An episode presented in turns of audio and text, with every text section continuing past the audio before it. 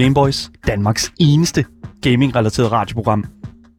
Mit navn er Daniel Mølhøj, og i dagens program, der kan du altså høre vores anmeldelse af spillet Life and Suffering. The Life and Suffering of Sir Bronte. En narrativdrevet hardcore RPG, RPG-titel med en stil, der kan fænge selv den største visual novel skeptiker. Betyder dine valg nok? Er du sulten efter en god historie? Ja, så har jeg skal måske spillet til dig i dag i dagens anmeldelse. Men udover det, så har vi igen en varm spilanbefaling også klar til dig, fordi vi har nemlig vores indiespilsekspert Andreas Mitjagin i studiet. For at vise os, at det er ret så øh, svært at finde de her gode indiespil. Eller i hvert fald, det kan være svært, lige så svært som at se skoven for bare træer. For vi skal nemlig dykke ned i et øh, enormt æstetisk zen survival naturspil, som der hedder Among Trees. Som altid så er vi jo live på Twitch, hele programmets længde frem til kl. 16, så links til Twitch, Instagram og Discorden, ja, det kan altså findes nede i beskrivelsen til vores podcast. Alle de steder, du finder vores podcasts. Med mig i studiet, der har jeg jo som sædvanligt ingen ringer end min fantastiske medvært, Asger Bukke. Woo, woo, woo. Jeg er her igen. Billedanmelder her på programmet. Ja, jeg kan godt lide at være lidt, øh, lidt højlydt i starten. Lidt Bare for højlydt. at ødelægge folks ører fra starten af. Og du skruer ned, tænker nej, jeg. nej, det gør jeg ikke. Nå, okay. Det går kun opad. det går Sådan stødt. Mm, det, mm. Okay, det ja. Ved jeg ikke, lige, om jeg er helt fan af, Asger. Nej, men det er sådan, vi gør det her. Gameboys er jo gerne et, øh, et lidt mere sådan, hvad kan man sige, lidt, lidt lavmældt program, ikke? Ja, Ja, nå, okay, det, det, det kan godt det må jeg se, hvad du gør ved Ja. i løbet af programmet. Jamen, jeg overrasker med lydniveauet. Det er godt, Asger. Det skal skide godt. En anden ting, der altid overrasker, det er selvfølgelig også vores fantastiske tirsdags medvært. Selvfølgelig vores indiespils ekspert, Andreas Michakin. Velkommen til programmet. Tak. Ja, nå, nu skal du ikke være alt for lav. Alt. Du skal ikke... Ja, nej, nej, nej, nej, det er ikke Marie, det her. Jeg Kom kan nu. godt lide at overraske med lave Okay. lydniveau. Med lave lydniveau, det lyder ikke så godt. Velkommen til, Andreas. Tak. Jeg glæder mig sindssygt meget, fordi vi har sindssygt meget planlagt en anmeldelse og en anbefaling. Begge to er altså stærke ting, og i dag der er det altså titler, som jeg virkelig, virkelig finder enormt interessant. Begge dele. Lange titler. Lange titler, ja lige præcis. Specielt din anmeldelse, Asger. Men hvis det er sådan, at du vil sms ind til os og forklare os helt 100% hvad du synes omkring de her titler, vi skal frembringe til jer og vise frem til jer i dag, så kan du gøre det på telefonnummer 92 45 99 45 eller på vores Twitch-chat, selvfølgelig under uh, chatten, uh, undskyld, øh, Twitch-kanalen Gameboys Show. Men lad os se at komme i gang. Asger har skrevet enormt meget ned i dag, så lad os bare se, om vi kan nå det hele, forhåbentlig. Du lytter til Gameboys, og det gør mig enormt glad, når du gør det.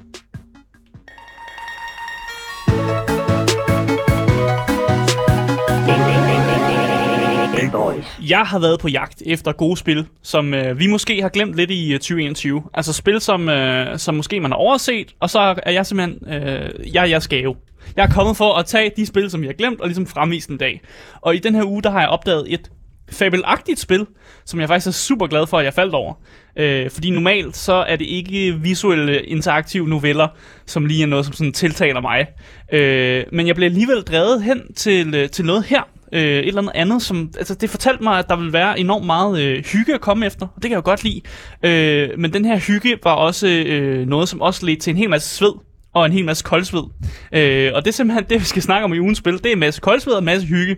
Fordi det spil, som jeg anmelder i dag, det hedder nemlig The Life and Suffering of Sir Bronte.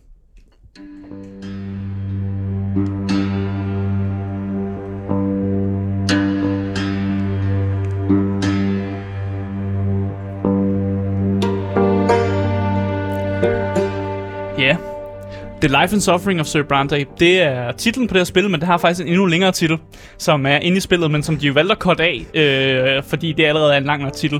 Den fulde titel er, øh, hvis nok, The Life of Sir Bronte and the Fall of the Blessed Arcanian Empire. The Life and Suffering of Sobrante, og så... In the times of the uh, fall of the blessed Arcanian Empire. Jeg forstår, Noget ikke, hvor, jeg forstår ikke, hvorfor de har kottet det ned. Hvorfor, Jamen, det er en god titel, men, øh, men jeg kan godt forstå, at de ligesom har kortet ned til uh, The Life and Suffering of Sir Bronte, for at vise mere sådan, okay, det handler om hans liv, og så kan det godt være, at der er et empire, der falder og sådan nogle ting og sådan noget. Hvad er det, man siger? Hvis det ikke kan stå i et Twitter-tweet, Ja, så, skal, så er din lang titel for, for lang. Der er, Ja. to, der er jo 200, over 200 ord i Twitter-tweet.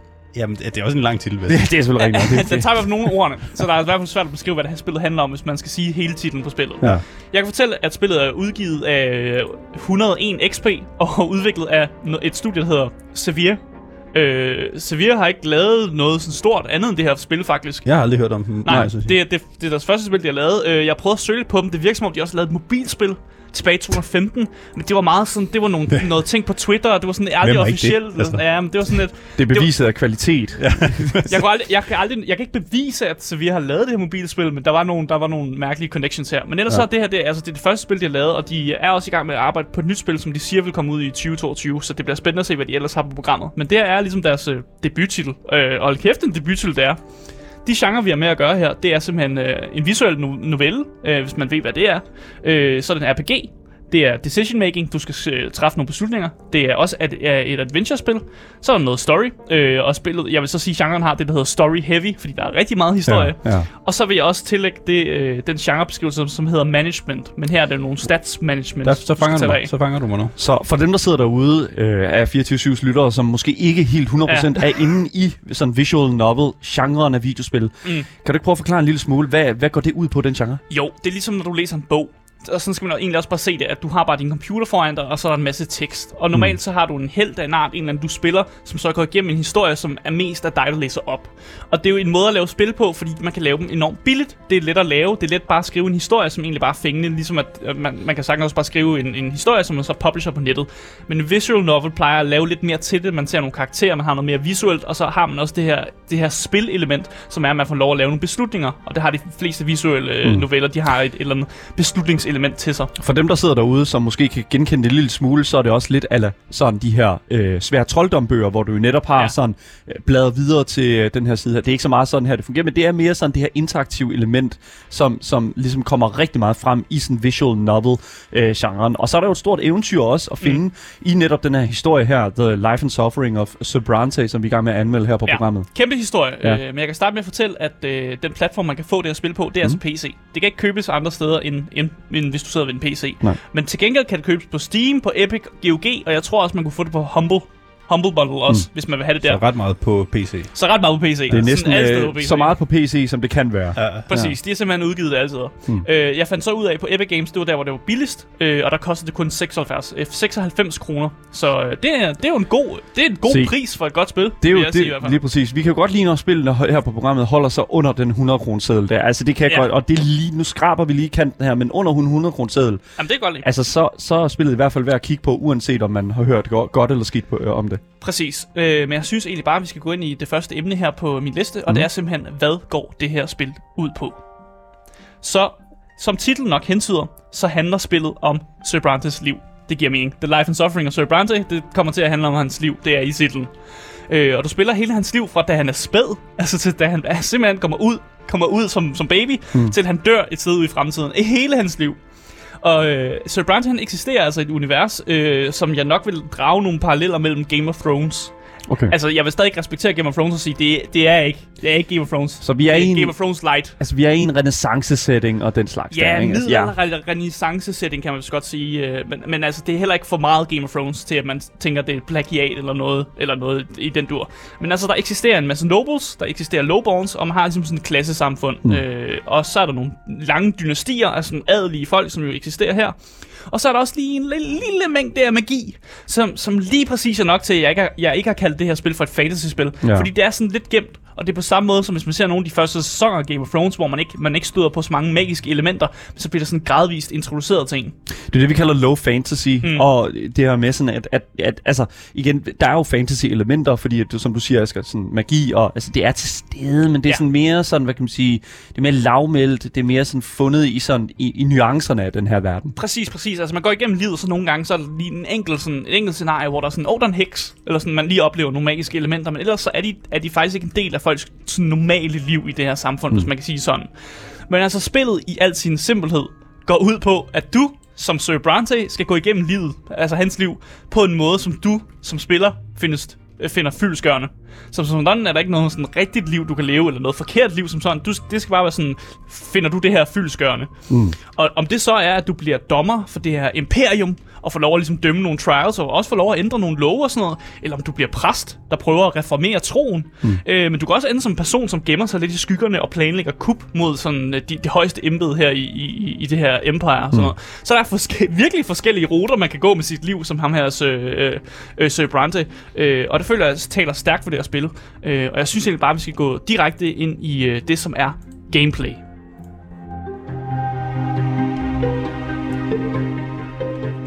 Gameplay i øh, Sir Brantes øh, s- The Suffering, øh, The Life and Suffering of Sir Brante. ja, jeg skal lige hele titlen med Ja. er relativt simpel. Øh, men det er det jo i de fleste visuelle noveller. Man skal klikke en masse, og sådan er det også i det her spil. Øh, og heldigvis så har de jo delt hans liv op i nogle kapitler, som ligesom, så man netop har et overblik over, hvad der egentlig kommer til at ske. Mm. Øh, og man bliver præsenteret for alle de her kapitler fra starten af. Så selvom det kan virke som om man faktisk bliver, altså du kommer ind i spillet, så har du alle kapitlerne egentlig, så kan det godt virke som om man bliver spoilet. Øh, men jeg ved ikke om, om, om det er sådan lidt med vilje. Øh, men jeg vil i hvert fald fortælle, at der, der er de her fem kapitler, som er childhood, altså hans barndom. Mm. Der er hans adolescence, som er sådan teenager-ungdom. Mm. Så det hedder youth, som også er sådan ungdomsårene, men sådan lidt ældre end teenager. Øh, så er det, der hedder peacetime, altså fredstid. Og så er der det, der hedder revolt, som hedder oprør. Så du ved, at på et eller andet tidspunkt i Sir Brandes liv, så kommer der til at være et oprør, og det kommer ikke til at gå godt. Okay, men igen Så nu... det, det venter på et eller andet tidspunkt Et oprør, et oprør gør jo ikke nødvendigvis kun en skidt ting. Nej, altså, det hvis du er en del af det, så er det jo meget fedt og sådan Jeg noget. tror, vi alle sammen har set Star Wars. Altså, det, er Ja, det, det der, præcis. ja, altså, du, jeg synes, at det er fint, at de ligesom, ligesom i en bog. Mm. Du har en indholdsfortegnelse, du åbner bogen, og så netop ser du netop den her sådan, indholdsfortegnelse om, yes, der kommer til at ske de her ting her. Det kan du læse fra starten af. Ja, præcis. Og jeg havde sådan en mærkelig følelse, fordi jeg føler jo lidt, at jeg bliver spoilet for den mm. historie her. Men det er jo bare, det er, det er meget vigtigt for vigtigt at, at forstå, at det kommer til at ske, fordi så kan man ligesom gøre sig selv mentalt klar på det, I guess, hvis mm. det er sådan, man gøre det. Men altså, det meste af tiden øh, i det her spil, der læser du jo. Øh, og så bliver du stillet over for nogle valg, som så har betydning for dit forhold til personer, øh, men det har også betydning for nogle af de stats, du har. Ja. Så det i sig selv er faktisk øh, en af de, faktisk, de ting, jeg havde visuelle noveller. Det der med, at man bare læser og træffer valg. Altså det er jo simpelthen, det er Det det jo- pitfall af visuelle noveller. Jeg hader det fucking meget, at man bare sidder og læser og træffer valg, og det er det. Men hvordan, hvordan vil du gøre det om... Altså, en visual novel er jo en, er jo en novelle. Ja, altså, du ja, læser, det er præcis. en bog, Asger. Men jeg kan bare ikke lide genren. Det er normalt ikke meget noget spil, der tiltaler mig, så det er også derfor, jeg, jeg, jeg har, er sådan lidt overrasket over, at det her spil på en eller anden måde har grebet mig, fordi det gør, en, øh, det gør en, en, nogle ting anderledes. Og, og her er nogle af de ting, der gør anderledes, fordi på et hvilket som helst tidspunkt i løbet af spillet, når du har de her scenarier, som du bliver stillet over for, så kan du bladre rundt i den her bog, og faktisk kigge øh, på, hvordan tingene står til på en masse parametre. Og det er her, hvor det her lidt, lidt management kommer ind over det, fordi man skal manage sin, sin karakters stats, som det er. Og det er stats, som jo ændrer sig, jo ældre du bliver. Øh, fordi som baby og barn, der har du kun to stats, og det er jo klart, når du er baby eller barn, så er der ikke så mange ting, som sådan vedrører dig, og du har, der er ikke så meget personlighed, og jo, selvfølgelig har barn personlighed og sådan noget. Øh, men der, er- du har kun to stats, og det ene, det ene det er determination, og det andet er perception. Altså det er simpelthen det, du går op i, det er simpelthen verden omkring dig, altså hvor god er du til at se, se på ting omkring dig, og hvor god er du til at handle. Altså er du mere et passivt barn, eller, eller altså, udforsker du ting, eller går på opdagelse som barn. Det lyder som om, at det her RPG-elementet kommer meget ind, ikke? Netop sådan, Præcis. at, at du har sådan de her typiske sådan role-playing game stats, og de Mm. ændrer sig alt afhængig af, hvem du er, og hvordan du spiller. Og, altså, Ja. sådan, det, det, det, ja, og det er jo netop her, jeg også godt kan forstå, at du siger, mm. det her, det er her, øh, The Life and Suffering of, of Sir Brante, ja. 100% øh, fanger en, en person, som ikke nødvendigvis er en visual novel øh, fan. Præcis, fordi de her stats, de ændrer sig, jo ældre du bliver. Mm. Som teenager, øh, altså det er lige efter du har været barn, så har du tre stats lige pludselig, og dine to stats er forsvundet. Altså det er ikke vigtigt længere. Nu har du tre stats, som hedder Nobility, Spirituality og Ingenuity. Øh, altså hvor spirituel du er, hvor, hvor nobel du er i dine hensigter, og så noget, der hedder Ingenuity, som egentlig bare er en måde at sige street smart. Mm. Altså hvor god er du sådan, hvor er du lidt, er du lidt kæp, og kan du finde på løsninger on the spot og sådan noget, og kommer måske også lidt i problemer og sådan noget, fordi du, du, ja, du tager nogle chancer og sniger dig ud om natten, sådan nogle ting for eksempel. Og så når du kommer til din youth øh, og peacetime, som er de store kapitler i øh, Sir Brandes liv, det er jo der, hvor du så får faktisk får udleveret dine seks stats, som så bliver brugt i resten af spillet. Og som kommer af, hvor god du ligesom har været i din tid, dit tidligere liv, og hvor godt du har managed de her små stats, du har haft. Og et eksempel, jeg kunne give, det er for eksempel det her determination og nobility. Altså determination er noget, du har som meget ung, mm. og nobility er noget, du har, når du er teenager. Når, så lægger den sådan de to stats sammen og giver dig den stat, som hedder øh, valor. Og det vil altså sige, hvordan du har været i dit tidligere liv, påvirker, hvordan din personlighed er i, Okay. i hans voksenliv. Som Ja. sådan. Og det synes jeg er spændende, at man på en eller anden måde øh, lægger alle ens stats sammen, og så får man et tal, som egentlig fungerer på samme måde som en D&D, hvor du får udleveret, sådan, hvor god du er i forskellige stats. Altså hvor man er, hvor god er du i intelligence, hvor god er du i forskellige ting. Og det samme fungerer her, du har seks stats, som alle sammen er sådan nogle stats, som sådan går op mod hinanden.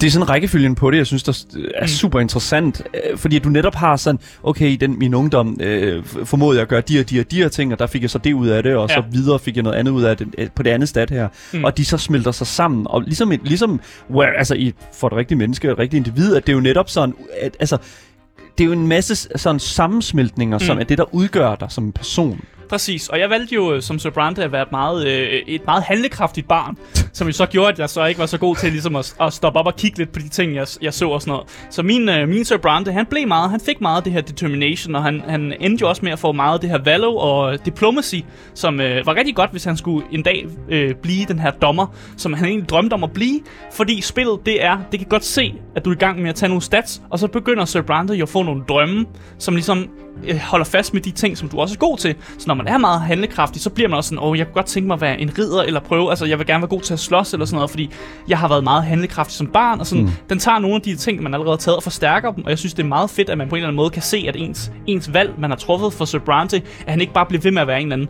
blank slate, men altså, du har påvirket ham, og så tænker han også selv og siger, om ja, så kan jeg godt tænke mig det her, fordi sådan her har jeg været tidligere i mit liv, og det synes jeg er en perfekt måde egentlig at gøre det på. Men nu har vi snakket om de her stats, Ja. og der er seks af dem. Men der er også en sidste stats, som er det, jeg vil kalde en wildcard factor. Du har det, der hedder willpower.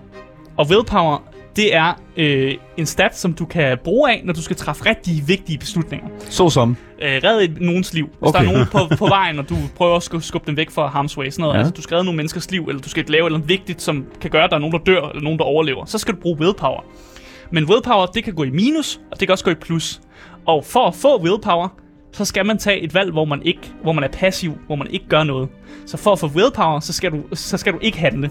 Så skal Ja. det ofte være sådan noget, at der er en konflikt eller sådan noget, og du vælger ikke at gøre noget. Du lader det bare play out og sådan noget. Og Ja. det er jo enormt irriterende på en eller anden måde. Fordi man vil jo gerne handle, man vil gerne gøre nogle ting, man vil gerne ligesom have, have kontrol over ens liv. Men for at du kan have kontrol over dit liv, bliver du nødt til at have willpower, og den eneste måde at få willpower er ved at lade være med at have kontrol. Så det er sjovt, hvordan det fungerer. Jeg, jeg synes, det minder mig sindssygt meget omkring sådan de her forskellige øh, sådan speech-systemer og sådan øh, de, de her sådan den her type af mekanismer jo også er, Mm. er til stede i for eksempel spil som, som Fallout, øh, øh, som, som, og for den sags skyld også Skyrim, altså bare Bethesda-spillene er decideret. Netop det her med, at du har de her stats her, og de er jo ligesom sådan, når du så er i en, i en samtale, eller når du skal tage nogle beslutninger i spillet, så bliver de, så bliver de talt sammen, alle de her ting her. Præcis. Og så er der en faktor om, hvorvidt meget du klarede det, eller hvor det, altså hvorvidt, altså igen, det mm. hele, det sådan, har noget med hinanden at gøre, når at du ligesom øh, vælger at tage nogle valg. Mm. Og det synes jeg, at et eller andet sted, at det er fedt, at de har kunne plotte det ind et eller andet sted, også i en visual novel på den her måde. Ja, men præcis det her med willpower er Mm. meget interessant, fordi man skal ligesom finde ud af, hvornår vil man bruge det. Altså, hvornår synes man, det er vigtigt at bruge? Fordi nogle gange, så, hvis man på et tidspunkt ikke har det, når man gerne vil have det, så, Mm. bliver man da, så, så er der nogen, der dør, man ikke vil have til at dø, og det er jo pisse nederen, og det er jo nok derfor, de har valgt at kalde det The Life and Suffering. Fordi nogle gange, så bliver du nødt til at suffer, fordi du har været uheldig med, hvordan du har brugt din willpower. Ja. Jeg vil sige, jeg har været enormt heldig, hvordan jeg har brugt mit, for jeg føler altid, jeg lige, har, jeg lige præcis har haft noget, jeg kan bruge, når der kom de der store valg. Ja. Øh, og jeg nogle gange bare har været passiv andre valg, hvor det måske ikke har gjort en stor forskel. Men der vil jeg sige, det er jo mere held end forstand, at jeg så har haft min willpower, øh, og det er jeg rigtig glad for. Øh, men en ting, som spillet jo også gør, det er simpelthen, at du kan jo bladre rundt i bogen, du kan kigge på alting faktisk, og du kan også kigge på forholdet mellem dine familiemedlemmer eller venner, eller bekendte, dem du møder i løbet af historien, alt det der. Du kan finde ud af, hvem er sur på dig, hvem er du på god fod med, og altså, hvem, hvem er de her mennesker egentlig. Øh, men, og man kan også i den her bog faktisk kigge på, hvor godt det står til for dit øh, dynasti, altså det er Bronte Dy- Dynasty, for ja. I er jo en familie, og I prøver jo at blive et dynasti. Altså, hvor godt går det med jeres omdømme, fri er jeres familie, og hvor godt er sammenholdet ligesom i familien. Alle de her ting kan man, kan man kigge på, de er en del af det, og så kan man jo sidde og, og kigge på, okay, hvad har jeg tænkt mig at, at blive bedre til? Vil jeg gå, gå øh, mere den vej, hvor jeg prøver at give noget rigdom til min familie, eller vil jeg prøve at sørge for deres omdømme? Det er sådan ting, man kan planlægge efter, fordi man kan se de her stats. Og man kan også se, hvis man er interesseret i det politiske landskab, så kan du faktisk også tjekke ud, hvor rig den region, du bor i er, hvor tilfredse er folket, øh, Okay. hvor, hvor meget Jeg- kontrol har overhovedet over den her region, og er religion i gang med at blive reformeret i din region. Alle de her ting kan du egentlig bare kigge på. Ja. I'm out. Altså, Ja. ja. det, I'm sorry, I punched, jeg punch out på sådan I'm, noget der. I'm totally in. Ja. Nu, nu kommer management-delen. Ja, oh præcis. my god. Og det, det mest irriterende, som spillet gør, det er faktisk, at du kan faktisk også tjekke ud, hvilke store øh, events, som kan komme til at ske i løbet af dit liv. Og det vil sige, at spillet jo på en eller anden måde vif, vifter med alle de her sådan, ting, som kan komme til at ske. Og ligesom fortæller dig, hvis, åh, hvis, du nu er, hvis du nu er rigtig god i den her stat, så sker det her, så sker det her. Fordi Åh, den fortæller nej. dig, hvad for nogle krav, du skal have for, at den her, den her, den her event sker. Og det er sådan lidt irriterende, at den vifter dig med det her, fordi at, øh, det er jo forfærdeligt, men jeg elsker det også en lille smule. Og et eksempel her, det er simpelthen på et tidspunkt i spillet, så spil, øh, på et tidspunkt så fortæller spillet dig, at ens mor på et tidspunkt vil være ved at dø, og at man skal bruge willpower for at redde hende. Men man ved ikke, hvornår i kapitlet det kommer til at ske. Så man bliver nødt til at ligesom, holder man på sin willpower, fordi man ved, at på et tidspunkt så kommer mor til at dø, og jeg kan kun redde hende, hvis jeg har willpower, eller så bruger man det på andre tidspunkter, hvor man vil redde nogle andre menneskers liv. Det er, jo, det er jo relativt genialt, fordi Ja. hvis du får at vide på en eller anden måde, at du, kan, at du skal spare kræfter til noget virkelig stort, Ja. så går du ikke ud og bruger kræfter på alt muligt andet. Præcis. Det er, det er så godt set af.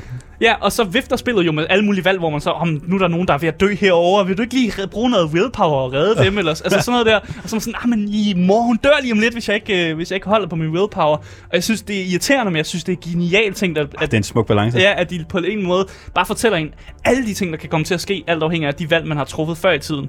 Øh, og det er jo det der med, at ens valg, de lukker nogle døre nogle steder, men åbner også døre andre steder. Øh, og spillet får det faktisk virkelig til at føles som om, at selv de der små valg, som man træffer, faktisk gør en, en forskel i det store hele. Og det synes jeg egentlig er smukt, at bare sådan et, et valg, som om, om du har lyst til at øh, læse lektier, at det faktisk er en ting, som gør, at når, fordi du læser lektier, så kan du rent faktisk blive til noget stort en dag, fordi du har taget en uddannelse og har fået, altså fået noget ud af de lektier, du læste, øh, end hvis du ikke læste dem, for eksempel. Og så er der det der med din øh, position i verden, øh, gør også, at du, du har enormt mange muligheder. Fordi sådan som det er, det er, at du er søn af en noble far og en lowborn mor.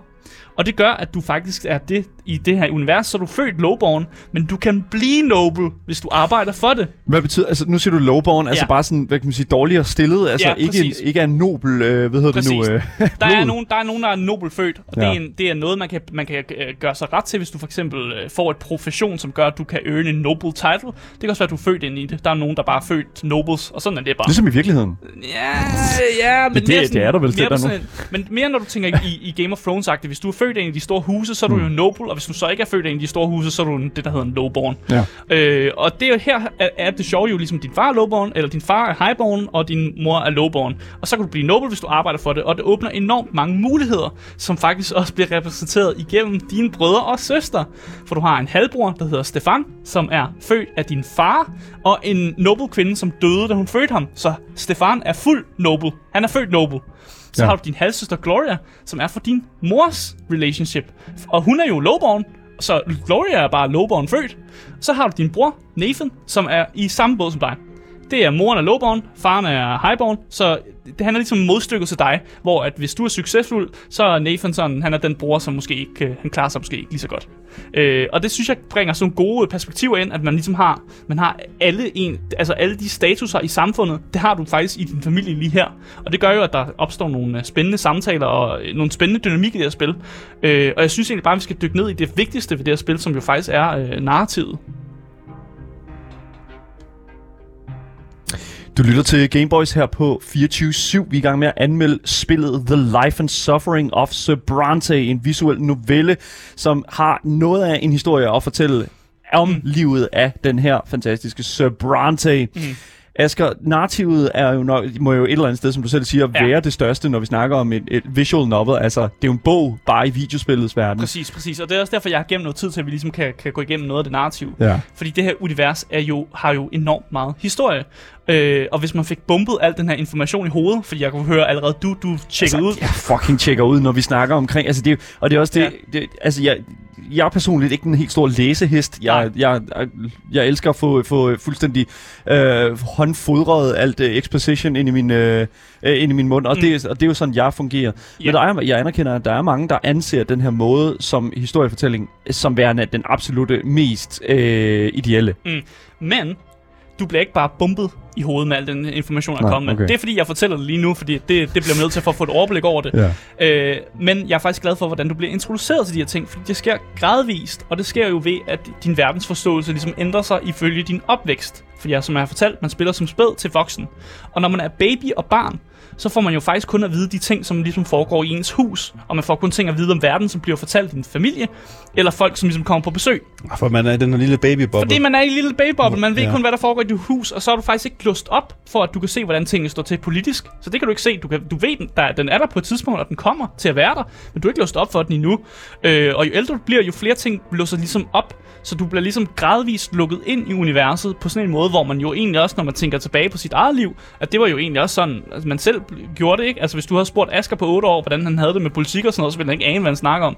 Men altså, Asger nu kan jo godt sige nogle ting, fordi verdensforståelsen jo ændrer dig af, hvor ældre du bliver. Mm. Og det er den samme måde, som spillet kører på. Og det er jo en fed måde ligesom at få folk ind i loven, i den, altså historien i, det, i, i, i den her verden, af at den sådan gradvist lukker sig op. Og lige pludselig, når du er voksen, så har du faktisk en forståelse af, hvordan tingene fungerer, fordi du ikke bare er blevet Game of Thrones bumpet det hele, og, og fået at vide af George R. R. Martin, at der eksisterer 50 huse, og alle mulige ting, hvor man kan læse inde på Wikipedia-sider om alle de her huse og sådan noget. Det er ikke sådan, de gør det. Mm. De gør det mere sådan, om nu lukker vi dig lige sådan gradvist ind, efter, jo, jo ældre du bliver, og det synes jeg er pisse fedt at gøre for, fordi altså, det gør verdenshistorien langt mere forståeligt, og man kan ligesom læ- altså, lettere følge med i den her lore, der er her. Øh, så vil jeg også sige, at øh, alle karaktererne i det her spil er fucking godt skrevet. Og jeg ved ikke, hvordan de gør det, men jeg, jeg elsker, at hver familiemedlem, som jeg allerede har sagt, ligesom repræsenterer en forskellig, holdning, en, en sådan forskellig holdning i samfundet. Vi har en far, han er noble, men han prøver ligesom at reformere systemet, systemet indenfra, og det er der også mange, der har den holdning. Så har vi moren, hun er religiøs, og hun er sådan religiøs, hvor hun har, virkelig har affundet sig med, at, at øh, hun er lovborn, det er hendes rolle, og hun er bare, hun er bare skidt under folks, øh, folks sko. Men det er fint nok, det, kan hun gøre, det har hun affundet sig med, og hun er ligesom religiøs på den der måde, hvor det sådan, at det er hendes, det er hendes lod. Det er der, hun er.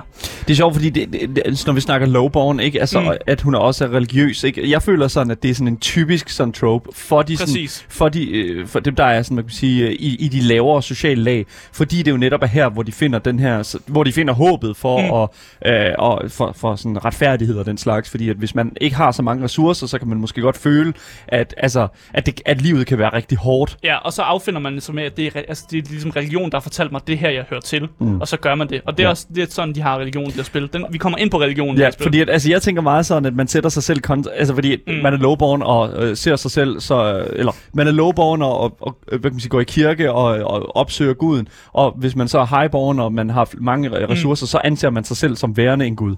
Ikke? Ja, Altså, det er sådan, ja, sådan ja. kan man godt, godt sige det. Vi har også øh, halvsøsteren Gloria, som også er lowborn, men hun hader, at hun ikke kan gøre de ting, som andre nobles kan. Og hun er sådan, du ved, modsætter sig systemet og er meget sådan mm. klar til at gøre oprør og sådan noget. Så har vi Stefan. Han er ham, der er født, altså true noble, og fuck, han elsker det. Fuck, han elsker, han bare er blevet født noble. Han elsker systemet, som det er. Det er jo perfekt, at vi har nogen, der er højere end andre, og at der er nogen, der er, der er lave, og at jeg bare, han egentlig bare kan træde på dem, der ligesom er klassen under ham. Det elsker han. Det synes han er mega fedt. Han er jo bare en realist. Ikke? Det, Ja, sådan kan man godt sige det. Og, og det gør jo, at der er nogle clashes mellem øh, din halvsøster og din halvbror, som så ikke er super glade for hinanden her. Så har vi Nathan, som egentlig er sådan lidt en person, som, e- som samfundet ikke... Som, han passer ikke rigtig ind i samfundet. Han kan ikke rigtig finde sig til rette. Han er meget han er introvert. Han er meget sådan passiv i mange af hans ting. Han er ikke super god i skolen. Altså, han dumper ikke, men han består også kun lige, så han, altså, han bliver ikke til noget stort, men det er heller ikke, fordi han falder helt fra og sidder og tigger på gaden og sådan noget. Så han er, sådan lidt, han er lidt de der i samfundet, som ikke rigtig passer ind. men, men Nathan er jo også, altså sådan, Nathan er jo din bror i, Ja. øh, hvad hedder det nu, øh, spillet Præcis. The Life and Suffering of Sobrante, og det er sådan, øh, din bror, han er jo ligesom dig, han, er jo, ja. han står i samme situation som dig, og jeg synes faktisk, det er interessant, at de har sat øh, Nathan, altså fordi Mm. Nathan er jo faktisk også lidt dig, ikke? Altså Nathan er jo også Ja, lidt, han er så- lidt en modstykke til dig, fordi man plejer i det her spil, det er jo en visual novel, så du handler rigtig meget. Du Ja. rigtig handli, altså handlingsmæssigt, så gør du en masse ting, men Nathan han handler ikke særlig meget. Så på en eller anden måde, så er det det der med, at du har kontrol over din egen skæbne, men Nathan han er lidt bare sådan lidt en eksistens, og han får ikke rigtig meget at sige, fordi der er ikke nogen, der styrer ham. Præcis, på jeg, sådan en skulle, måde, ja. jeg, jeg sad nemlig og tænkte på det sådan, Nathan har jo netop ikke den der sådan, øh, hvad hedder nu, ekstra kraft, som er Asger, der sidder bag et, et keyboardet, ikke? Ja. Og så er det jo klart, at sådan en som Nathan, som er, er i den her verden her, og som er meget, Mm. på mange punkter, ligesom hovedpersonen Sobrante, altså så er det jo klart, at han er pisse fucking forvirret, fordi at han har ikke nogen, der kan tage de her beslutninger. Nej, præcis. Det Der er ikke selv en klare. omnipotent øh, Asger, der kan sidde og styre ham lidt. Og det, det, er, jo, det er jo nederen. Fucking poor guy, dude. Jeg vil virkelig komplimentere, at alle de her scenarier, du ligesom stiller op, hvor du skal tage nogle valg, at de bruger ikke lang tid på at sætte sig selv op. Så jeg føler heller ikke, der er et overvæld af læsning. Så hvis man er bange for, åh, oh, fuck, jeg skal læse meget, så det- det er ofte kun sådan, hvad jeg skal sige, fire sider af læsning, og så sker der noget, så skal du træffe en beslutning. Og, og det der også er med det, Ja. det er, at vi snakker, når der bliver læst, så øh, altså, jeg, jeg, jeg, vi sidder og kigger på noget gameplay herinde i studiet, og Mm. altså, jeg lige nu ser jeg måske tre paragrafer, og så Ja, er der en lille præcis. smule, øh, lille smule exposition, og så skal du vælge tage nogle valg og sådan noget, og så Ja. kommer der måske noget mere tekst. Så det, jeg synes ikke, det er så text-heavy, som det, de godt sagtens skulle have gjort det. Og jeg synes, det er jo bare, fordi de er vildt gode til at formulere sig, og de har meget det her direkte tale, som egentlig fungerer ret godt. Mm. Øh, jeg synes også, alle karaktererne, selvom de har, altså, de har fejl og mangler, så er de alligevel meget menneskelige, selvom mange af de er jo ekstremer af nogle ting, men de er stadig meget menneskelige, den måde, Ja. ja. de argumenterer på, den måde, de, de tænker og føler. Så skal vi også rundt om religion. Fordi i det her univers, der er religion, det er simpelthen et faktum. Det eksisterer, og det er rigtigt, og det kan bevises Ja. i det her univers. Fordi hvis du dør, så kan du komme tilbage til livet, hvis de her guder, som hedder The Twins, de vil have det. Sådan, og der har vi jo, så, der har vi jo så netop hele fantasy-elementet, der kommer ind her. Ja, og sådan en lille smule. Fordi at, altså, udover det her, så føler jeg reelt set vidderligt bare, at vi taler om et eller andet andet t- tilfældigt, sådan renaissance middelalder øh, Ja. ja. spil. Og, og, og det er jo i, i, sin, i sin helhed, altså bare sådan Game of Thrones uden, uden alt det sjove. Ja, og når man snakker om religion, så jeg bliver jeg er, er, er som menneske lidt skeptisk over for religion. Ja. Så når der er et spil, der siger til mig, at øh, der er noget religion i det spil, så er jeg også bare sådan, okay, men man kan vel også bare være skeptisk og ikke tro på religion i spillet. Det er ikke rigtig tilfælde det her spil, fordi den er simpelthen, den er simpelthen næsten videnskabeligt beviselig, at den eksisterer. Altså der er sådan en stor skinnende lyskejle, som kommer fra himlen af Ah, ned. yes. Og, øh, og du, kan, du kan dø og få det, der hedder en lesser death. Og hvis du, du dør for eksempel ved en uheld, ved en, en, en ulykke, så kan du komme tilbage igen, og du får lige sådan en god snak med guderne, lige inden du kommer ind til livet igen. Og det er sådan en ting, at de fleste har prøvet at dø et par gange måske. Øh, og har, har alle sammen oplevet guderne på første hold egentlig. Så på en eller anden måde, så er det jo sådan, altså det er bevist, at de eksisterer, og sådan er det bare. Altså der er også nogle ting, som sådan, simpelthen er, at der i den by, du bor i, der er der træ, som er blevet sået af præsteblod. Altså du lever i et land, hvor der, man kan ikke så ting, men der er alligevel et kæmpe stort træ, og det er simpelthen bare fordi, det er nogle præster, der har sået det med deres blod. Hell yeah, og det er, jo, det er jo øh, noget religiøst noget, der, Det er metal as fuck, eksisterer. det der. ja, ja. Så jeg synes egentlig, det er meget fedt, at de har sådan med. Det er jo, det er jo sådan, det er, men men der er stadig nogle forskellige fortolkninger på det her, og det gør jo, at der er nogle religiøse krige om, hvordan skal man fortolke guderne, fordi de eksisterer. Sådan er det, men man kan stadig godt fortolke dem anderledes. Øh, og det er, jo, det er jo sådan noget, man, man kan hoppe ind i spillet for at opdage. Så er der det her med magi og hekse. Det er gemt meget i krone, men jeg synes, Ja. det er perfekt, at det ikke sådan, det fylder ikke for meget. Det er ikke sådan, at vi hører om det hele tiden. Men lige en gang imellem, så sidder du i dit klasseværelse, og så er der en eller anden, der får, øh, der, øh, hans hænder begynder at brænde, og han finder ud af, at jeg kan kaste med ild. Jeg kaster lige noget ild på læreren.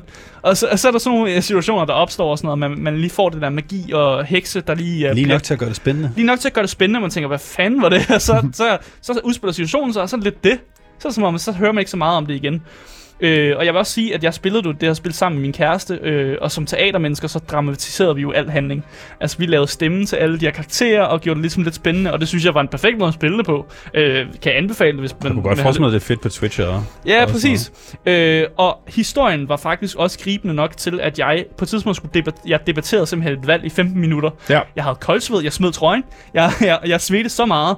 Øh, og selv efter jeg har truffet det her valg, som jeg sad og debatterede i 15 minutter, så havde jeg det dårligt med det resten af aftenen. Så igen, det der er med det, det er, det, det er nøjagtigt det samme med Life is Strange og mig. Sådan et- et andet meget, meget, meget beslutningsheavy øh, ved nu videospil. Og det, Ja. ja. live, og, altså, jeg har siddet i, altså, jeg har siddet i 20 minutter til en halv time og debatteret et valg Ja, i Life is Strange Ja. med min uh, gode ven jeg, Tobias. jeg kender det. Og, altså, man er, og, jeg, oh my god. og så træffede jeg valget, og så sagde jeg, at jeg havde det bare dårligt med det resten af aftenen. jeg var bare virkelig sådan, fuck mig. Jeg vil, jeg vil ikke have Åh, gjort det om, men Det er fuck sådan mig. de der ultimatumvalg der, Ja. som er lidt hårde, ikke? Præcis, Det er alting, fedt. alting er ikke sort-hvid, øh, og jeg synes egentlig, vi skal gå videre, når vi snakker om sort-hvid. Lad os gå videre og snakke om øh, det visuelle og lyd i The Life and Suffering of Sir Bronte.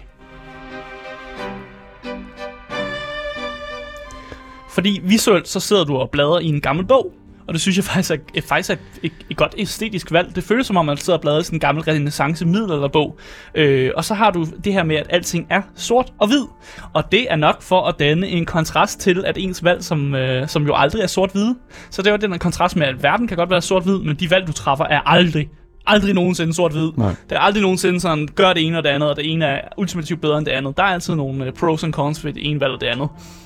Øh, og man får øh, lige nok af de her billeder, der kommer ind imellem historien, til at man, man, kan sådan, man kan danse nogle billeder af, hvad der sker, men ens fantasi kan også ligesom tage over og arbejde videre med det. Og det synes jeg er egentlig en flot måde at gøre det på, at man egentlig bare giver en person der spiller spillet lige nok til at lige ved, hvad der foregår, og så tænker man videre og kan danne sit eget univers op omkring det. Ja, fordi det der med det, det er jo, at for mange, der elsker at læse, så er det den aller ypperste øh, aspekt af den oplevelse netop at selv at kunne sidde og forestille sig de her, mm. øh, øh, de her karakterer og de her omgivelser og hele den her setting her.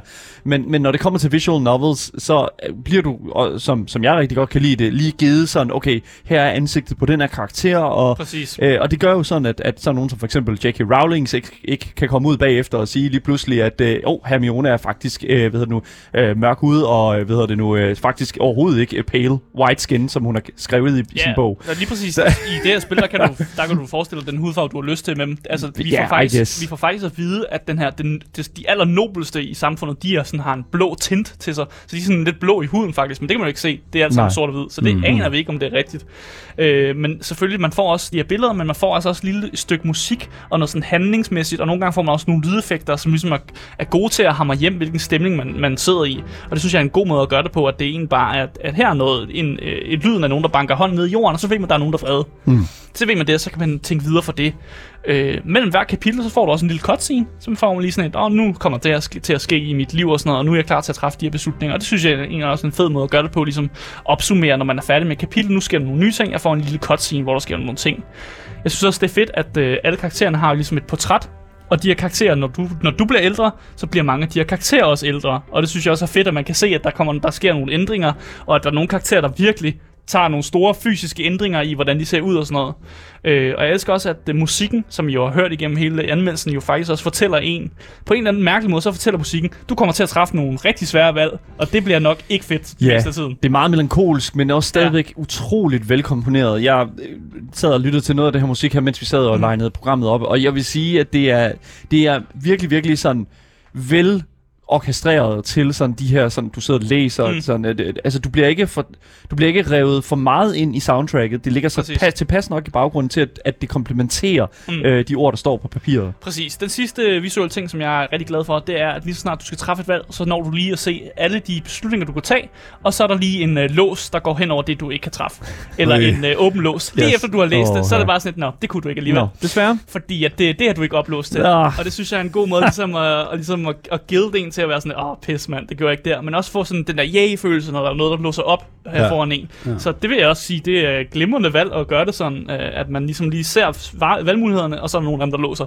Det er ret Øh. sådan avanceret, øh, både sådan balancemæssigt og sådan noget. Man tænker på, det er deres første spil. Det Ja. synes jeg er ret fedt lavet af dem. Det, i, de, det er pissegodt lavet, Ja. øh, og jeg synes egentlig bare, at vi skal fortælle, hvor pissegodt det er, ved at gå ind i øh, det, jeg vil kalde en øh, konklusion på hele den her ja. anmeldelse.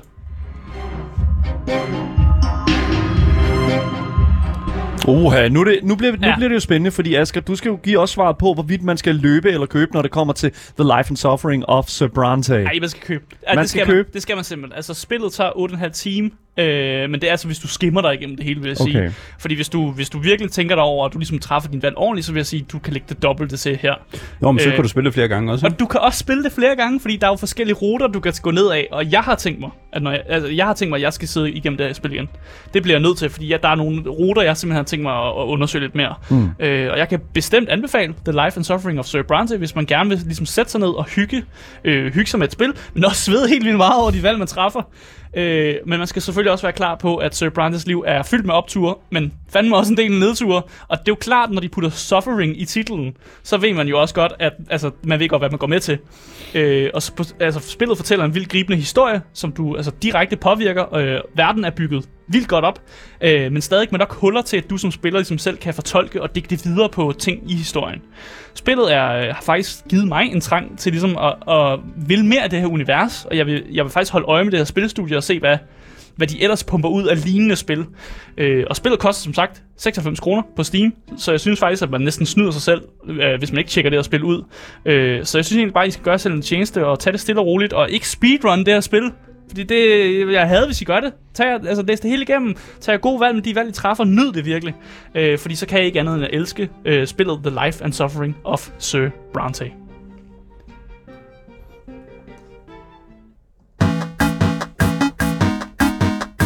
Game Boy. Yes, I lytter til Gameboys her på 24-7, Danmarks eneste gaming-relateret radioprogram. Mit navn er Daniel Mølhøj, og med mig i studiet har jeg jo selvfølgelig spilanmelder Asger Bukke, Yes, yes. og selvfølgelig dagens indiespilsekspert, altid indiespilsekspert, Andreas Michakin. Hey, hey.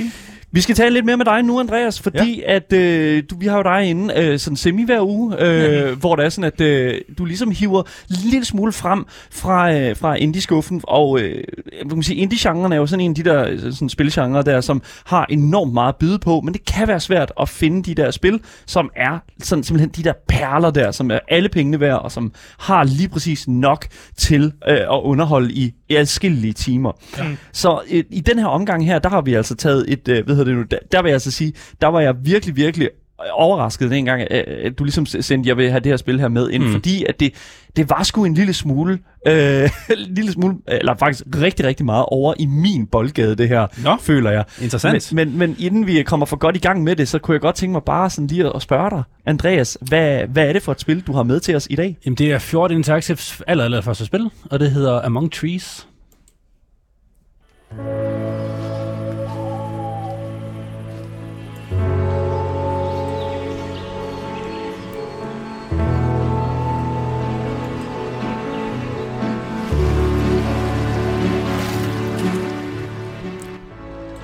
Jeg må sige, inden vi starter, jeg skal måske sige en lille disclaimer måske, at jeg, jeg var faktisk tæt på ikke at, øh, ikke at tage det med. Hvorfor? Jamen, det er fordi, øh, i lang tid var det ikke sådan rigtig... No, der var det ikke rigtig et spil egentlig. Der, eller hvad man siger. Mm. Det var bare... Man skulle ikke rigtig noget i spillet, man skulle bare være der. Mm. Og øh, i lang tid, det synes jeg var rigtig dumt. Jamen det er det, fordi at, Men- altså, ja, Men så synes jeg også, så tænkte jeg længe over det, synes jeg også, nu synes jeg det er meget fedt. Jamen, det er det. Mm. Jeg, jeg, altså, jeg har siddet og set rigtig, rigtig meget med det her spil her. Ja. Øhm, øh, rigtig, rigtig mange, meget gameplay. Jeg har prøvet sådan rigtig at, at immerse mig selv i det her univers, som er Among Trees. Og altså, jeg vil sige, jo mere jeg ligesom fik lov til at, sådan, at se af den her verden her, jo mere engageret blev jeg faktisk i Ja. at, at, at prøve at, at sluge mere af den. Mm. Altså, det er som om, at Ja, altså det føles vidderligt som en gåtur igennem skoven, hvor du, så finder du en pind, så finder du en sten, Ja. du finder noget. Du, altså det er som om, at du, Ja. nej, nej, men altså sådan, du får sådan en, en, en helt sådan speciel form for øh, sådan, øh, sådan ja, kærlighed for de her, de her omgivelser, du begår dig i. Ja, lige præcis. Ja. Altså, vi kan starte med at sige, det er ikke et Asger-spil. Det, Nej, hvorfor ikke det? hvad betyder det? Jamen, Er det for idyllisk? ja, altså du... Der er ikke noget, jeg kan tæve på. Nej, præcis. Nej, præcis, det, okay. Du kan få fat i en økse, og så kan du blive noget så skuffet, når du ikke kan tæve noget med den økse. Skal get Det fuck. ja. Du kan finde en, øh, du kan for eksempel finde en kanin. Den kan man ikke tæve med, med, med Så man kan ikke slagte kaninen. Du kan ikke dræbe noget med den økse der. Nej. Hvordan får, jeg så, jeg kunne vel, hvordan får jeg så mad? Jeg vil, altså, Du spiser uh, bær og, og ej, svampe. Men, altså, og... en lækker kanin, ikke? Altså, Jamen, det kan man ikke. nej. Men, øh, men det, som, det, som spillet handler om, det som, og, og, og altså, det, jeg sad længe med, med spillet, det var på måske listen længe, men det skal lige siges, i starten så var det meget, meget interessant for mig, fordi det var sindssygt flot lavet. Mm. Og et, kan et spil stå alene bare ved æstet- æstetik? Det kan det selvfølgelig ikke. Der skal være noget gameplay. Mm. Men æstetikken alene her, er, altså det er værd lige at kigge på. Ja. Og jeg har, det har så ligget i min... Øh, i mit library øh, længe, dengang det var i sådan early access, så tænkte jeg, nu er det så kommet ud, så gør vi det. Ja, altså i- igen, det er jo ikke for lige sådan at understrege, hvad et Asger-spil er. Så mm. Mm. altså det, Asger elsker simpelthen at have en stor kølle og kan yes. Bonke noget. Jeg skal bare slå, Øhm, slå ting. Jeg kan Og- godt lide at tæve ting, og der må gerne ske nogle action-ting og sådan. Lige Der, præcis. der skal ske nogle ting, ja. Men jeg gennemførte så det her spil, og så tænkte jeg sådan, hvad, hvor, hvorfor? Hvem spiller det her spil, og hvorfor findes det? Mm. Så jeg var, øh, jeg var jeg dy, dy, dykkede rigtig dybt ned i sådan udviklerne for sådan at se, altså for øh, ligesom at, øh, at, at, at høre, hvad, hvad er deres idé? Hvorfor har de lavet det her øh, spil? Og det, som de har sagt, de vil lave, det er ekstremt øh, sådan, a- øh, atmosfæriske spil, hvor du virkelig kan immerse dig selv, og du ligesom kan slappe af. Mm. Ja, Og så forstår jeg det meget, meget bedre. ja. Ja, det skal lige siges, at man kan vælge sværhedsgrad i starten. Jeg gennemførte det på hard, bare for at få, få noget, der mindede om et spil. Men, øh, men man kan også spille på sådan en send-mode. Okay, jeg, jeg bliver til lige sådan, altså sværhedsgrad. Mm. Ja. Men det er fordi, der er også... Øh, Der er jo ikke noget, du kan tæve, eller noget, du skal overkomme. Altså, det, Nej, men, hvad, men du har en masse, og det er sådan, der der er mange, der er mange spil, øh, hvor man har de her øh, ting, man har sådan nogle, så sådan noget hunger, og man har søvn, og man Okay, har... survival-aspektet af Præcis. spillet, ja. Og der er rigtig mange spil, hvor det er rigtig træls, hvis det ikke er det, spillet handler om. Mm. Fordi så er det sådan noget, åh, oh, okay, jeg skal også drikke hver tredje minut eller et eller andet, mm. Men jeg har alt det andet, at jeg skal. I det her spil, så er det det, du skal. Du skal overleve. Okay, så det eneste, der sådan set ændrer sig ved, at du tager den over på hard, for eksempel, i stedet Det, for... det er du også for... Altså faktisk så... Ja, normal er det, som for dem, der kigger med på Twitch nu, der, der kan de se øh, noget gameplay, og der er fire gauges. Du har noget liv, du har noget temperatur, du har noget øh, hunger, og så har du noget sleep. Ja, det føles meget som, øh, hvad hedder det nu, sådan uh, Don't Starve, for eksempel. Ja. Altså, at du har de her sådan forskellige aspekter af, at du skal være varm, og du skal være, Ja. du være sul- øh, væk med din sult og sådan noget. Ja. Ja. Og så på hard, der får du også øh, thirst. Ja. That is it. Ja, lige, ja. Mm. altså igen, det er, jo, det er jo sådan the bare minimum, føler jeg, at vi er nødt til at, Det er ligesom jo at understrege. så, så har vi et survival-spil. Vi har et Ja. survival-spil, Det vi fordi der går, at du er ude i en skov, og det er sådan, altså, sådan som jeg forstår det, så er det, at du spiller som den her karakter, som har fået nok af bylivet, og er så er det, det simpelthen øh, formået at finde mm. den her øh, ruin ude i skoven, og af, af en... Af en øh, øh, Præmissen er, nu en- vil du en- connecte en- tilbage til naturen, væk Ja. fra det travle liv. Uden og så- hytte. Ja. Ja. Og hvis du, er, hvis du har det sådan selv egentlig lidt, at du føler, at det, nogle gange kunne man sgu godt lige have brug for bare lige at komme, komme væk fra, fra bylivet, mm. så er det et genialt spil. Mm. Fordi du behøver ikke selv tage ud og, øh, i hvad det, øh, skoven, når man, når man har det her, det, det her, det her, det her spil. Ja, lige præcis. Det er super sådan idyllisk, det er mega, mega, mega smukt, mm. øh, og, man, og musikken er virkelig god, det sætter en rigtig god atmosfære, og så kan man, øh, ja, man skal ikke givetvis overleve, hvilket betyder, at du skal ud og samle noget mad og, mm. og sådan noget. Men det er ikke fordi, det er svært og sådan hæsblæsende action.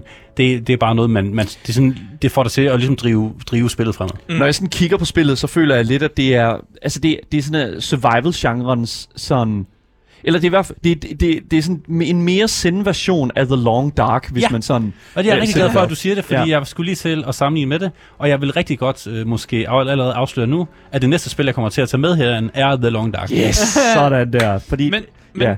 nu snakker vi jo allerede om, om ligesom sammenlignet med andre survival-genre her. Fordi det første, jeg lægger mærke til, det er, at du siger sender, du siger idyllisk og sådan Ja. noget. Er der som sådan ikke nogen fjender, der vil dig ondt så? Eller Jamen, det- nogle og det er- bjørne, der vil spise dig? Eller Der er hvad? rigtig mange folk, der... Øh, der, der, altså, det her spil har virkelig splittet folkene. Mm. Communityet i, i, i spillet er virkelig, virkelig nice. Ja. Der, der har, jeg så lige nogen, der postede et screenshot, hvor de har spillet. Man, øh, hver gang man sover, så for, kommer der en ny dag, og så er der sådan en counter, der tæller, hvor lang tid du har været døde. Mm. Han har lige haft sin dag nummer 300. ja, okay. Shit. Hvor lang tid har det taget, vil- sådan cirka, Han tænker sagde, du? det har taget fire måneder. Det har taget fire måneder at være der, i, det, og det er jo næsten et helt 300 år, ikke? Altså sådan, det er jo, Ja. det er jo det er næsten realtid, hvis man Men skal det skal sige siges, han spillede så også før, hvad skal man sige, da det var i uh, sådan pre-alpha, Ja. ja. og dengang kunne du ikke afslutte spillet. Der var ikke nogen sådan endgame. Der Ah. kunne du bare være derude. Ja. og Ja. hvad hedder det, hygge dig, ikke? Mm. Øh, så nu er der så kommet en sådan end condition. Så nu kan du rent faktisk, det var så der, jeg gennemførte spillet. Det tog mig 31 dage i øvrigt. ja, men, Men- men, hvorfor er det, de så... Altså, de laver en slutning overhovedet? Hvorfor Det- er det nødvendigt? Det interesserer mig også lidt faktisk, fordi jeg er nået til et, et eller andet sted, hvor jeg så skulle have det med herinde, og sådan tænkte, sådan, hvornår slutter det egentlig? Og så Mm. begyndte jeg sådan at slå det op og sådan noget. Og så viser det sig, at de har tagget den her slutning på til sidst. Øh, og, og jeg kan sagtens afsløre, at det handler bare om, at du, du gør det, du har lyst til i, i, i spillet, eller, eller hvad man siger, du udforsker alt det der, og udforsker. Når du har gjort det, så kan du trykke gå hjem. Ja. Og, det, og det er, Så er der ikke Ja. Igen, det... Ja. Mm, Og det, det er sådan lidt, ja. det, kunne, det havde jeg ikke brug for faktisk. Mm. Men, men det er fint nok, at man så kan det. Så Altså- kan man afslutte det på en eller anden måde. Ikke? altså, i det mindste, så er der en final boss fight i Minecraft. Altså, det er sådan, du ved... Det, Jamen, jeg synes, det, det, det slutter faktisk rigtig smukt. Der er okay. Sådan en, en f- rigtig fed tekst med, at nu har du brugt noget tid, du er, nu er du klar til at vende tilbage, du har fået alt det ud, du ligesom gerne ville, og så kan du Ja. for, fortælle dine venner om dengang, du boede among trees. ja, okay, fordi Og det, det, var, det, var super, det er super fint. I don't know. Øh, Det, det, jeg synes, det er fuldstændig irrelevant, om et spil eller, altså, har en, Det er en slutning eller ej. Bestemt. Øh, Jeg synes, at, prøv, at se, Bestemt. prøv at se som et spil som for eksempel Subnautica. Mm-hmm. Ikke? Hvordan, altså det her øh, spil, hvor du lander på en, øh, en vandplanet og skal øh, overleve på den der vandplanet op. Mm. Der er en slutning på det spil der, men, men spillet er så meget exploration. Altså det er ja, så det meget handler udforskning. om journeyen, det handler ikke om afslutningen. det er jo det Ja, præcis. 100 procent. Ja. Og det, der, det her spil er ren, ren journey. Ja. Men for at vende tilbage til dit øh, spørgsmål, Ja. der, er, øh, der er bjørne, som er farlige. Er der bjørne? Ja. Der er en stor Ja. big, big mama er, bear. der er flere, der er flere bjørne. Tak. Tak for God det. damn, dude. Godt, der er bjørne. Og Ja. ja. øh, det sidste, jeg gjorde, fordi bjørne, de, de, sådan, de sådan sikrer sig, øh, eller de, øh, de er steder, hvor der er nice loot, siger de. Ja. Så man, øh, man, man kan sådan stealthe, der kommer sådan et stealth-element, hvor du kan gemme dig i noget græs, og så kan du sådan liste dig forbi den. Ja. Men jeg tænkte sådan, okay, nu har jeg gennemført spillet, jeg prøver lige at load mit safe, og så prøver jeg lige at se, om jeg kan slås med den her bjørn. så jeg tager min kæmpe store økse med og løber ud til bjørnen, og man kan ikke, man kan ikke tæve den. Det er sådan, nej! Jeg bliver bare spist af bjørnen. På en eller anden måde, det kan jeg godt forstå, for det er ikke, ikke det, spillet handler om. Det var Men så ikke smart. Det, Det kunne også have været lidt sjovt, hvis man kunne tæppe. Men det er det, Ja. og det er sådan lidt det, som... Altså, grund til, at det har splittet øh, folk, det er, at der, der er mange, der godt kan lide den her send-ting, hvor de bare kan gå, og de, de skal, så kan de koncentrere sig om at samle nogle ting, mm. så de kan lave noget mad, og de kan gro nogle ting i deres hjem. Og det er jo det, fordi jeg føler sådan, at hvis, der er sådan, altså, hvis du kan lide et spil som for eksempel Unpacking, som jo netop Ja, er bare ja. vidderligt bare det her spil, hvor du sådan skal pakke kasser ud, ting ud af kasser og putte det ind i et rum, så er, tror jeg 100% Among Trees er et mm. spil for jer. Men hvis du synes, at øh, Unpacking er for kedeligt og har brug for lidt mere action, så tror jeg, at sådan et spil som The Long Dark er 100% Præcis. Præcis. meget mere mm. det, som du leder efter. Ja, og det bliver 100% kontrasten. Ja. Og jeg glæder mig også til at tage det med næste gang, netop så vi kan holde det op mod, mod det her. Fordi Ja. det er The Long Dark, bare, hvad skal man sige, børnehaveudgaven, hvor der ikke sker. Men, men Ja. til, til gengæld kan man også bare slappe af i det. Du kan sidde et par timer og bare on, unwind, og der er, det ser helt vildt godt ud. Du kan op, opdage steder på, på mappet, som er mega smukke ved solnedgang og alt sådan noget. Ja. Det er sindssygt Så, fedt. så nå. det du siger, det er jo, det er, at det er samme genre spil, men det er stadig to forskellige spil. i Vidt hvad, forskellige hvad, de, hvad de oplevelser. prøver at give af oplevelser. Ja. Hvor det her, det er jo... The Long Dark er Ja. meget sådan noget med, okay, jeg skal hele tiden koncentrere mig om ikke at dø, jeg skal have de her ting, jeg skal crafte. Det er der også lidt af i det her, men det er bare ikke særlig galt. Altså, du mm. kan sagtens overkomme det meget, meget nemt. Mm. Ja, du kan tage den stille og roligt, virker Ja. som om. At Og du, derfor er det splittet ja. community. For den anden del, altså dem, der gerne vil kæmpe mod bjørnene, de vil gerne have nogle flere farlige dyr, de skal skulle snige sig, de vil have buer, de vil ting, og det er bare ikke det her spil. Mm. Men det kan noget helt andet, og det er super fedt, det, det, så kan. Så en ting, jeg også vil sige, det er, at vi, altså nu vi snakker meget om det, det visuelle øh, sådan aspekt af Among Trees. Og altså, jeg vil sige, for, for det første, det er virkelig, virkelig smukt. Altså, det, er sådan, det ligner noget Donut, de kunne have fundet, ja. altså sådan studie Donut, der har lavet Life is Strange, kunne have sådan formået. Det er lidt mere cartoonish, Ja. føler jeg. Og der er jo ikke andre karakterer end, end dig selv. Og, re- altså sådan, Og dyr. Og dyrene er ja. selvfølgelig, det er jo, hvad det er. Og du kan fiske i øvrigt. Ja, oh, så du kan ja. godt slå noget ihjel. Ja. Ja. Det, er, det er godt. men, og det er jo det som, altså, det er jo, jeg føler sådan, det er lidt sådan Minecraft uden det kreative aspekt, mm. men der er alligevel også den der, sådan, altså, det, det aspekt af den her, øh, hvad hedder det nu, øh, cabin, altså det her, det her Ja. hus her. Ja, man skal udvide sin... Ja, der er sådan noget base building. Ja, der er sådan noget base building, Ah, ah, ja. ja. hvilket er super weird. Men igen, så du kan gro dine egne crops Ja. ja. inde i den her, inde i det her drivhus her. Det er sådan, ja, det- det er sådan, det er som om, at det er sådan Du lidt kan- Animal Du Crossing-agtigt kan også. brew potions og Ja, du kan lave øl og sådan Ah. noget, nok også. Ja, nej, det er, det, de, man kan kun lave øh, potions i sit brew. Det hedder et, et Okay, brewing fair room, enough. Men du kan kun lave En potions. lille smule, at, øh, ved du nu, er sad, at man ikke kan lave sin egen øl. Men jeg bliver også nødt til at høre her. Det er er, der faktisk nogen, der foreslog til, til hvad hedder det, Defsne. er, der, er der et stykke af sådan noget magisk her? Er der noget stykke af mu- musik her? Er der noget gemt, som, som vi ikke lige ser, når vi kigger på overfladen af spillet? Asger, han skal have noget med drager. Jamen, jeg det, skal, det, det, nej, Asger nej, skal ikke have drager. noget jeg skal bare vide, om der er noget, om det, om er eller der er noget lidt fantasy her. Nej, det er 100% en moderne setting, hvor der ikke er noget ekstra. Er du sikker på det? Du er sikker, Hvad jeg har det? fundet ud af, det kan godt være, der er et eller andet. Men så Asger, har jeg ikke fundet i Men fald. jeg tror, jeg stoler ikke på Andreas Go searching, Asger. Go searching. What Ja. Men der er også der er en lille smule, øh, ikke i verdenen, men i gameplaymæssigt er det lidt over, over underfladen, øh, under overfladen, som, som man ikke lige lægger mærke til sådan første gang. Der er, kun, der er nogle af planterne, der kun gror på visse tidspunkter, Ja. nogle steder, så man skal ud og finde de rigtige øh, ting. Og, Og hvis man savner magi, så hold øje med den magi, øh, det er at gå en tur i skoven. Ja. Ikke? Altså, det, er jo, det er jo det, det handler okay. om Among Trees. Ikke? Altså, du er ude blandt træerne, Asger. og Ja. Det, det, det, er jo der, magien er. Det er i ikke den, i magisk den. nok for mig. Det- Nej, og det er fair nok. Og det er netop det, altså vi sidder, jeg sidder virkelig lidt i midten af de to forskellige communities, som kommenterer på det her spil, så ja, det, det er sind, sindssygt fedt. Så jeg bliver jo nødt til at spørge dig, Andreas. Ja. Ja. Hvis det er sådan, at du skal ud og, og have fingrene i Among Trees, altså, hvor meget skal du slippe for at få lov til at spille det? Jamen altså, jeg, jeg købte øh, nærmest med det samme, da det var på Early Access i øh, hvad, Epic Games Store, så jeg ved det faktisk ikke. Lige nu, øh, hvad- jeg kan sige på Steam, der lige nu, der koster det godt og vel omkring 110 kroner.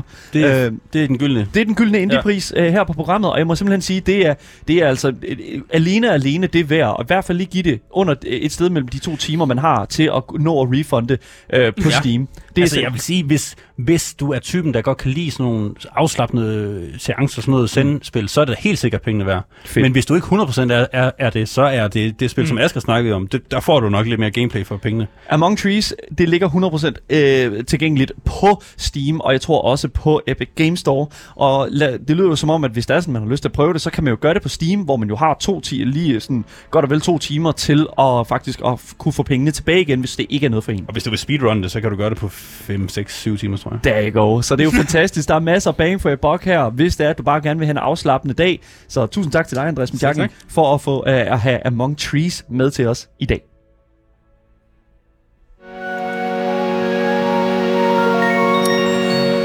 Yes, jeg vil gerne sige tak til alle jer, som har lyttet med på radioen. For jer, der kommer der nogle nyheder nu. Men vi fortsætter jo stadigvæk lige en times tid mere øh, på vores Twitch-kanal Gameboys Show. Så kom ind der og kig forbi og skriv i chatten.